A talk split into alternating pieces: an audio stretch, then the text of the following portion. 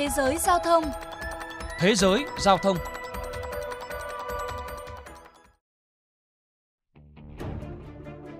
Thưa quý vị và các bạn, hơn 50.000 người dân thủ đô Berlin của Đức mới đây đã ký vào bản kiến nghị yêu cầu chính quyền ban hành luật cấm ô tô trong thành phố.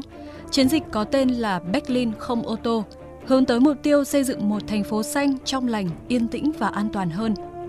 Ngoài ra, một phần của chiến dịch không ô tô là kêu gọi đầu tư vào hệ thống giao thông công cộng giá rẻ, tiến tới hoàn toàn miễn phí trong tương lai.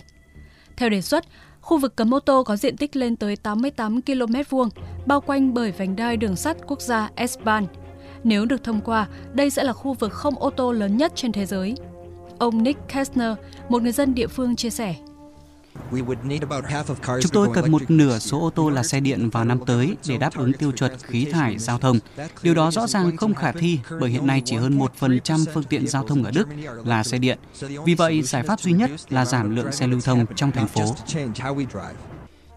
Ông Manuel Weman, người phát ngôn chiến dịch này cho biết, ô tô chiếm quá nhiều không gian chung, gây nguy hiểm tới tính mạng con người, dù là xe chạy điện hay là diesel. Năm 2020, 3 phần tư trong số 50 trường hợp tử vong do tai nạn giao thông tại Berlin có nguyên nhân từ ô tô va chạm với người đi bộ và xe đạp. Theo một báo cáo của chính quyền thành phố Berlin, có tới 58% khu vực dành cho khách du lịch đang bị phương tiện giao thông chiếm dụng. 17 km vuông dành cho bãi đỗ xe, trong khi ô tô chỉ phục vụ 1 phần 3 nhu cầu đi lại tại nội đô. Diện tích cho xe đạp chỉ là 3%, nhưng phương tiện này chiếm tới 15% tổng số hành trình di chuyển trên những tuyến đường. Bà Nina Nobbo, một trong những thành viên sáng lập ý tưởng này, bày tỏ.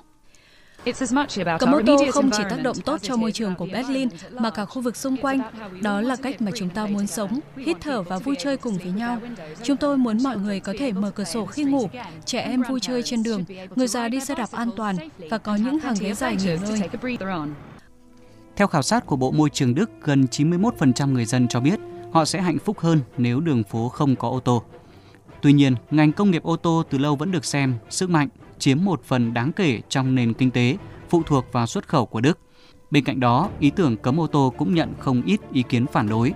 Trong một tuyên bố, câu lạc bộ tài xế ô tô ADAC khẳng định yêu cầu này là phi thực tế và là một bước tiến trong việc xóa bỏ các quyền tự do dân sự ủng hộ kế hoạch cấm ô tô, song ông Roland Stimpel, giám đốc Hiệp hội Người đi bộ của Đức nhận định Ô tô ở Đức là một biểu tượng của tự do và thịnh vượng. Lái xe nhanh được xem là một quyền tự nhiên. Dù chiến dịch Berlin không ô tô đang đạt được kết quả khả quan ngoài mong đợi khi vượt qua con số 20.000 chữ ký ở giai đoạn đầu tiên, Tuy nhiên, chặng đường phía trước vẫn còn dài bởi các nhà hoạt động phải tiếp tục thu thập đủ 170.000 chữ ký của những người ủng hộ.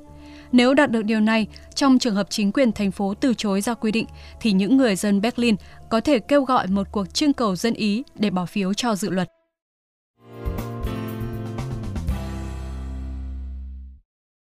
Thưa quý vị, đề cập các nguồn thải gây ô nhiễm môi trường không khí tại các đô thị lớn trong thời gian qua, nhất là khí thải từ phương tiện giao thông. Ông Nguyễn Hưng Thịnh, Phó Tổng cục trưởng Tổng cục Môi trường, Bộ Tài nguyên và Môi trường cho biết, Việt Nam đã có công cụ góp phần giảm thiểu ô nhiễm do khí thải ô tô xe máy lưu hành gây ra.